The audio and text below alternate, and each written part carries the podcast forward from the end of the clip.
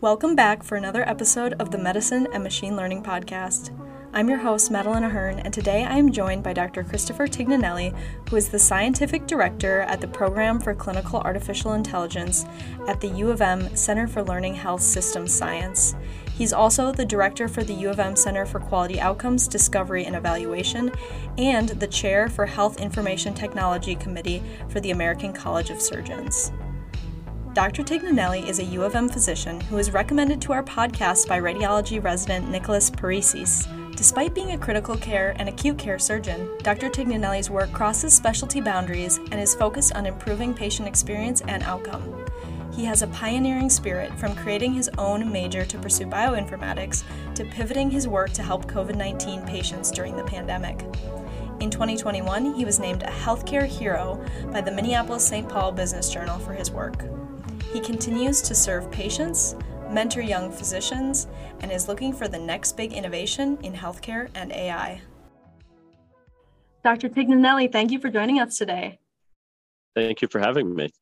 Before we get started jumping into the medicine and machine learning aspect of our episode today, I would wonder if you could tell us a little bit about yourself. Maybe where'd you grow up? How'd you kind of come into this sphere of medicine, machine learning, whatever you want, would like to share with us. Yeah, happy to. Um, so I grew up in uh, New Jersey, and uh, I first started to get involved in machine learning uh, when I went to college. So I went to the College of William and Mary in Virginia. And when I went there, I teamed up with a researcher called Greg Smith, and uh, he was in a field back then called computational biology. And we chatted, and he's like, "What are you really interested in?" I'm like, "Oh, I'm I like math, I like computers, I like biology. I'm interested in going to medical school. And uh, I'm like, you know, I don't, I'm not a huge fan of all these these majors because there's not a major that kind of puts all of them together. And back then, he's like, well, have you ever heard of bioinformatics? It's this it's this new field. um, and I was like, no, I hadn't. So we actually made a major, and I was uh, my true major is in interdisciplinary studies, but I was one of the first bioinformatics majors at William and Mary back then, and uh, it was it was great. Um, really putting together that curriculum that allowed me to get experience in those three different fields, and then from there I went to medical school back in New Jersey, and then residency at a uh, UNC Chapel Hill where I was in a general surgery residency, and I took two years off to go into research, and I worked in a uh, pancreatic cancer lab where I did work on kinome reprogramming. So looking at how the kinome responds to treatments with kinase inhibitors. And then I went to Michigan after that. I did a fellowship in trauma critical care and got involved with the researcher called Mark Hemmila there. And uh, we did a lot of research on uh, big data, looking at uh, trauma quality improvement, a lot of statistical work there. And then ultimately came to University of Minnesota, where I was given the opportunity to really leverage these experiences and build a, a program in a biomedical AI research. That is so cool. So it sounds like the William Mary, you were the first bioinformatics major. Do you, or have there been bioinformatics majors since you that you know of? I do not know if that is a formal major or not. I know a lot of colleges um, do have um, pathways for informatics majors or computational biology or applied science, but I'm not sure uh, if there has been one afterwards. Yeah. And it might and be the also, first and only. That's that is very cool. That is super interesting. I am curious also. So you kind of mentioned a little bit of your your background is critical care, acute care, um, and a lot of our listeners are maybe people who are discerning their future medical specialty. How did you come into the critical care and acute care field? Yeah. So what I what I really love about surgery, what really drew me to surgery, is the ability to fix a disease process. Um, a lot of lot of um, times what we do is we have medicines and such that can help you know slow down or mitigate progression of a disease. But with surgery you know if someone has like a dead piece of intestine for example we can go and resect that and essentially you know, cure that disease right away. And that really drew me in and it was fascinating. And uh, and i absolutely loved my anatomy rotations during medical school.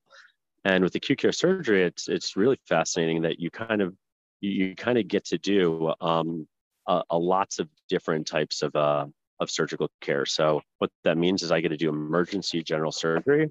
So that might be appendicitis or hernias or gallbladder disease or something like that. I get to do trauma care. So that might be a motor vehicle crash or uh, a stab wound or gunshot wound or something like that. And we do the surgical management of that, um, as well as managing the patients afterwards on the floor. Um, and then in critical care, it's fascinating in that we get to do the whole realm of critical care. We uh, might cover a patient who has diabetic ketoacidosis one day, the next day a bad traumatic brain injury, someone's having an acute heart attack, um, or someone has intra-abdominal sepsis. So, and and also in that we get to do ECMO, which is uh, essentially like dialysis for uh, respiratory or cardiac failure. So it's it's a fascinating field, rapidly growing, a lot of cool um, new advances being made in the field, and it just really drew me in sounds like you see a pretty wide variety of patients. And I'm also curious, you mentioned the ECMO. Um, are you familiar at all with? I know the University of Minnesota has pioneered some cool projects about like ECMO mm-hmm. vehicles and like yeah. first responders being more trained for that sort of situation. Have you had any experience with that? So I've not. Um, most of the ECMO that I do is in the uh, is for respiratory failure ECMO. So most of that's in the hospital. Um, a lot of that um, mobile ECMO that, that is done is for um, like an acute cardiac arrest, for example, where they might cannulate someone out in the field and then bring them in on the on the ECMO van, for example, or bring them in to get quickly cannulated. But uh, a lot of that is more VA ECMO, and most of what I do is more in the VV realm. Okay. And you mentioned, you know, you deal with a lot of respiratory distress patients, and I can imagine that mm-hmm. this may be increased during the coronavirus pandemic. Can you tell us a little bit more about that? And then, have you had any AI projects related to the intersection of, you know, coronavirus and acute care? Yeah. So, um, one of the things that we do in uh, uh, as a ECMO provider is um, is we take care of patients that have um, very severe respiratory illnesses. So H1N1 was another big um, one when there was a big surge of uh, of uh, ECMO cases, um, and obviously uh, coronavirus was was additionally um, another disease process that had a large surge of uh, of ECMO cases. Um, so um, yeah, we uh, I worked at the uh, cohorting hospital. So University of Minnesota was um, somewhat unique in that we actually set up a cohorting process where a lot of our resources for uh, COVID were cohorted at originally Bethesda Hospital and then St. Joe's Hospital. Um, and that was a was a really interesting experience. It was a whole hospital that was dedicated to a single disease process. Everyone that worked there treated ECMO or treated COVID patients. There were no other patients that were in those in those units being treated. Um, and that's obviously very different than how healthcare is is normally deployed. Um, but because of that, um, we, you know, uh, our whole research lab um, pivoted to do COVID research in early 2020. Um, so I helped co-direct a group called the Minnesota Critical Care Outcomes Research Effort, or MinCore. That's a group of about 30 or so researchers at Minnesota, UNC Chapel Hill, and uh, Medical College of Wisconsin. And uh, we focus on critical care topics. And we might do database um, research um, more like causal inference or association type of research, or AI machine learning type work. And when COVID came, we pivoted the entire research group towards COVID research. And uh, I think ultimately the group put out over 20 publications related to COVID. Um, we developed a data infrastructure, and that's a critical piece whenever you do artificial intelligence work. You can't have a successful AI strategy if you don't first have a successful data strategy. So one of the first things we we said was we need to build a database that can answer all the questions that we're going to have related to COVID. Um, and uh, you know, it took us a period of time, but we worked with our health system and health therapy to build such a database. It updated every day. Um, it integrated natural language processing as well as structural data elements. It had images as well. It was really cutting edge. And uh, we were able to use that database to really leverage a lot of projects looking at what medications might potentially be helpful for people with COVID. And uh, that led to various clinical trials that we launched out of Minnesota. Um, we launched a trial in losartan. There's recently a, a, trial that got published a couple weeks ago in New England Journal of Medicine looking at uh, metformin, fluvoxamine, and ivermectin. Um, and a lot of those really, those the interest in those uh, drugs came from observational studies that we did leveraging this data resource. And then I mentioned we did a lot of AI work, which I'm happy to go into a lot more details on. Yeah, absolutely. And actually, how I was first exposed to your work was in the realm of radiology. And I think someone had mentioned a um, looking at chest x rays and predicting COVID 19 likelihood. I wonder if you could tell us a little bit more about that. Yeah, so um, in, in AI, there's a couple different branches of AI. So one of them is, uh, is natural language processing. So that's uh, analyzing notes or you know written text or, or spoken text. And then another one is computer vision. And this is uh, developing algorithms that could interpret images like radiology images or pathology images or photographs or videos. And uh, in 2018, I met with uh, researcher Ju Sun in the Department of uh, Computer Science at uh, University of Minnesota. We identified that there was a gap and that we didn't have a biomedical computer vision research lab. So we had sat down and mapped out what such a lab would look like um, we identified original use case. It was actually going to be rib fractures back then. And, uh, you know, started really moving forward on the, you know, you have to, when you build a lab and it didn't exist before, there's a lot of infrastructure you need. How are you going to get the data? Um, where are you going to train the data? Um, do you have HIPAA compliant GPU resources, which are typically needed to do that? Do you have an annotation system, et cetera? So we mapped out a strategy to do that. That took about a year, year and a half. And then COVID hit. So when that happened, we naturally pivoted over to COVID. We're like, okay, we asked the question originally, can we build an AI system that can identify rib fracture? Now let's look at, can we build an AI system that could identify COVID?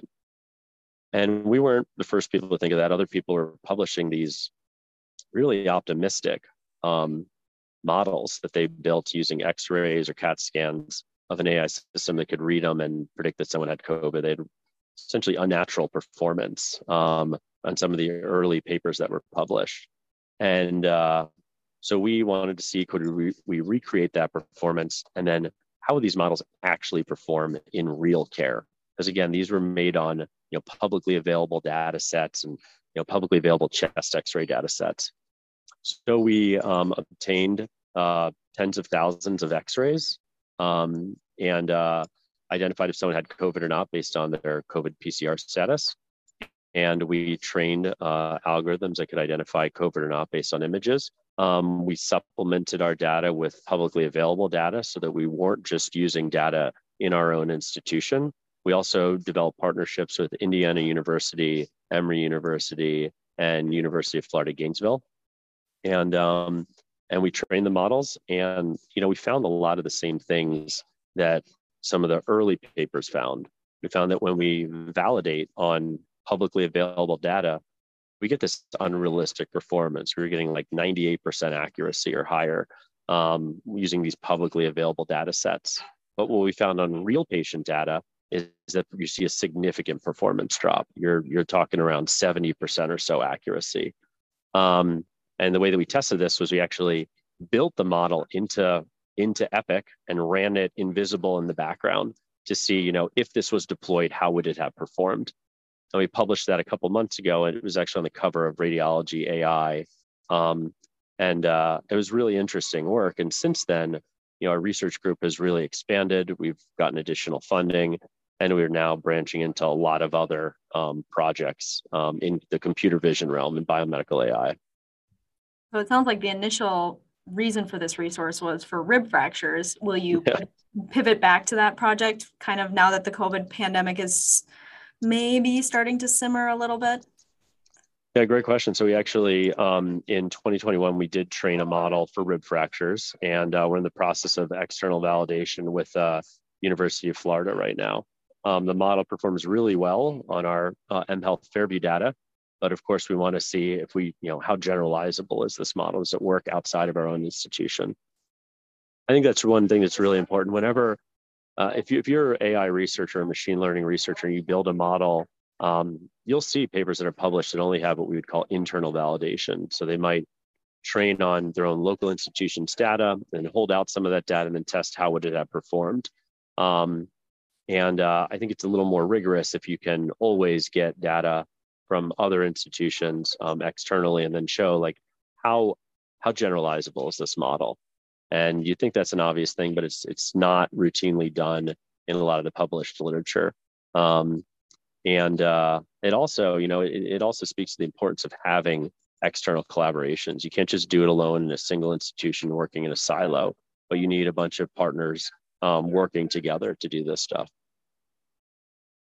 Absolutely. I am curious, what do you think it is about the external data sets that causes that that significant drop? I mean, you mentioned you said 98% mm hmm validity for the internal data data set and then 70% for the external. What do you what do you think is the cause for that sig- pretty significant drop?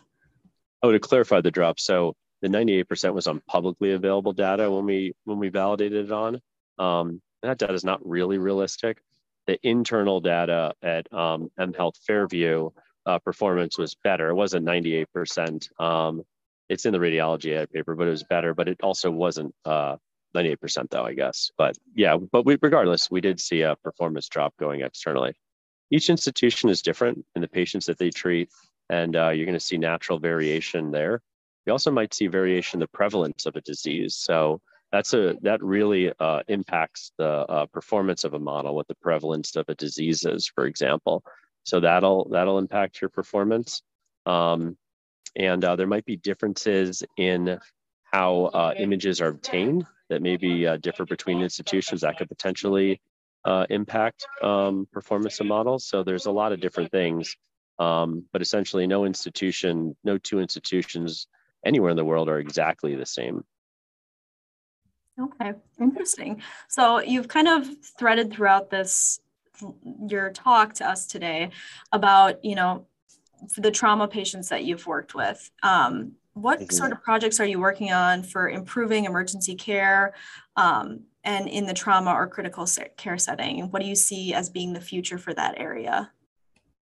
Yeah, so I think the trauma and critical care are definitely areas that would really benefit from artificial intelligence. Um, one of the things that we're really interested in predicting is, you know, which patient can we predict when a patient is going to decompensate.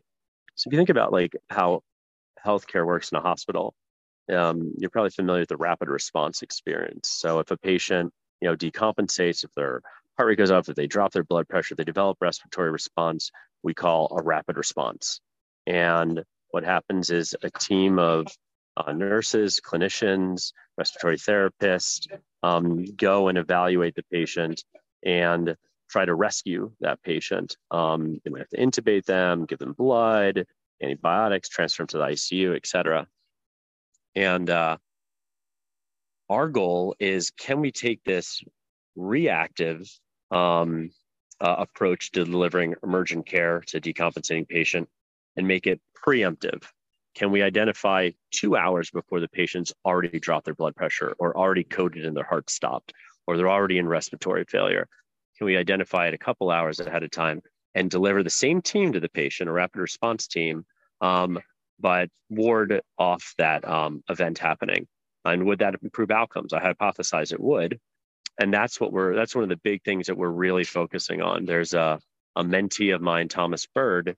He just received a K award to, we've built models that can predict um, the probability of someone decompensating over the next ensuing hours. And he's uh, his project is really focusing on evaluating if those how they work in real clinical care and if they actually what what impact they have on uh, on patient outcomes that's fantastic. And i would i would also imagine that it might even have an impact on the care team like reducing stress yeah. Um, and you know helping to predict some of those events in advance. I think that's very interesting. Absolutely um, yeah. I want to make sure we have some time for our conclusion questions because we ask them of all of our guests. I think they're super interesting. You i hope you think so as well. Um, my first question for you is, and we won't hold you to this answer, but what do you think the future of AI in medicine will look like in 10 years? In 10 years, I think that we will get to the realm of a lot of trials and a lot of evaluation of AI enabled tools. I don't think that we'll be at the point, I think that everyone, you know, whenever you give someone a 10 year question, people give a response that um, you know this XYZ is going to be ubiquitous. I don't think we'll be there in 10 years, but I do think that we'll have a lot of tools that are really going into trials and some are potentially working out and transitioning to becoming ubiquitous in care um, and others aren't. You know, you look right now, there's very few AI clinical trials that are being done. I think that we're really in the building stage. We're building, you know, we, we had this term big data. And I think some of the conceptions of what big data was five years ago are were not truly big data. And I think right now we're really in the realm of big data. And uh, I think that that a lot of we're really in, I think, the building phase of AI models. And I do think that these tools will be launching into trials over the next five to 10 years. And we'll be building a lot of new uh, AI capabilities that will be transforming care after that. Yeah, you mentioned that, you know, the first step is building the infrastructure and just having mm-hmm. it in place to do this work. So I think that that the continued building and then finally getting things into trials will definitely be a, um, a, a, theme over the next 10 years. My next question for you is a little bit more personal, and uh, you can answer this as a career thing or as a personal life item. But the question is what is your biggest failure and what did you learn from it? Let's see. My biggest failure. Great question. I think my biggest failure was probably one of the first times when I, I came, when I first came to University of Minnesota, I wanted to develop this uh, a, couple databases. I wanted to develop a critical care database. I wanted to develop a, a rib fracture database, a structured database, and I went about it um, in a route that uh, was very time consuming. Um, ultimately, took us over a year to kind of build this data set, and uh, it was really just myself and a single data analyst that were kind of building this data set. There was some elements of manual data abstraction as well. And I think that, you know, just a couple of years later, I kind of learned from that and learned, you know, you need a huge team to kind of do this, to do all the appropriate um, uh, validations of the data, um, the um, the construction of the data, storage of the data, all of that. Because ultimately, we built this data set and we never really used it for anything. So it was a large waste of time, I think. And uh, now we've kind of learned from that and we've hired and built a team that can build these very large data sets that can be used for multiple projects and it's been a really successful experience but the only way i learned it is by you know trial and error and and failure Absolutely. It's it's not a waste of time if you learn something from it. So That's true. Yes. Like overall it was a positive experience, but in the in the moment I can imagine spending all that time for little outcome was frustrating. Yeah. My next question, what advice would you give someone wanting to per- pursue a career similar to yours?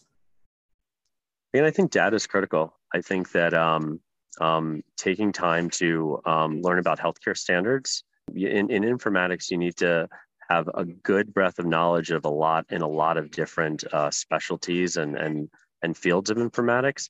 And the field is changing so rapidly. And uh, I think it's really important that, uh, that researchers understand uh, healthcare data uh, standards, especially the new ones that are coming out, like OMOP, for example, is a very, uh, is, is one that's really taking the industry by storm. I think that also if you're a researcher in the space you should have even if you're only going to do research in one specific realm you have a basic understanding of how ai models are built and validated and work. Um, you should have some knowledge of computer vision and nlpr start learning about newer technologies such as federated learning more decentralized methods for uh, generating uh, more generalizable models. And uh, yeah so i think that you know for me it was getting a master's in clinical research and taking some uh, a lot of coursework in informatics and statistics um, was really helpful in kind of building uh, or filling in some of those building blocks that I needed. Absolutely. We've had a lot of folks on here who um, have had formal education, but a good number of people too who have been self taught in the area of AI, machine learning, and health. So I always find it mm-hmm. interesting to hear more about people's backgrounds. Yeah. Our last question for you is what are you proudest of in your career and or in your personal life? Um, I think in the career is really the mentorship um, that I've been fortunate enough to give and see uh, mentees come to me and say, you know, someone comes in, they're like, "Hey, I'm, I'm new faculty here," or, "Hey, I'm a I'm a trainee here, and uh, I'm really interested in getting involved in this space. I don't know a huge amount about AI, for example, or informatics, I mean, like it's okay. It's not a scary industry. Um, it's actually a lot of important stuff that you can do as a clinician um, working in the space. um, and bringing people onto team. Show, usually I'll have people kind of work with me um, on a project, kind of in a in a side role, really just learning from osmosis. Um, but then ultimately getting people to uh, run their own uh, project. And uh, there's two people that I've mentored, and they're both pretty early in the career, and both have gotten K awards. So it's great being a, a K mentee, um, and I'm just really proud of uh, of being able to kind of get to people to that level of of getting a K grant. And now the pressure's on if I can uh, help them convert that into an R grant. That's awesome. Mentorship is such a great and needed thing in the medical field. I, I can't speak enough to the the positive impact that a good mentor can have on a young career physician or a medical student. So thank you for providing that for people. Absolutely. Any yeah. closing comments for our listeners today? No, um, I think mainly we uh, um, if you are if you're ever interested in collaborating, feel free to reach out. We have a very inclusive group. We um, it's okay if you don't know anything about AI or if you're an expert in AI, we are uh, really happy to take people under our wing and work with anyone and uh, help people um, achieve their goals, uh, reducing medical error and improving outcomes. Because at the end of the day, that's really what these models are being built for: is to uh, improve clinical outcomes and improve healthcare efficiency. Fantastic, Dr. Tignanelli. Thank you so much for joining us today. Thank you so much for having me.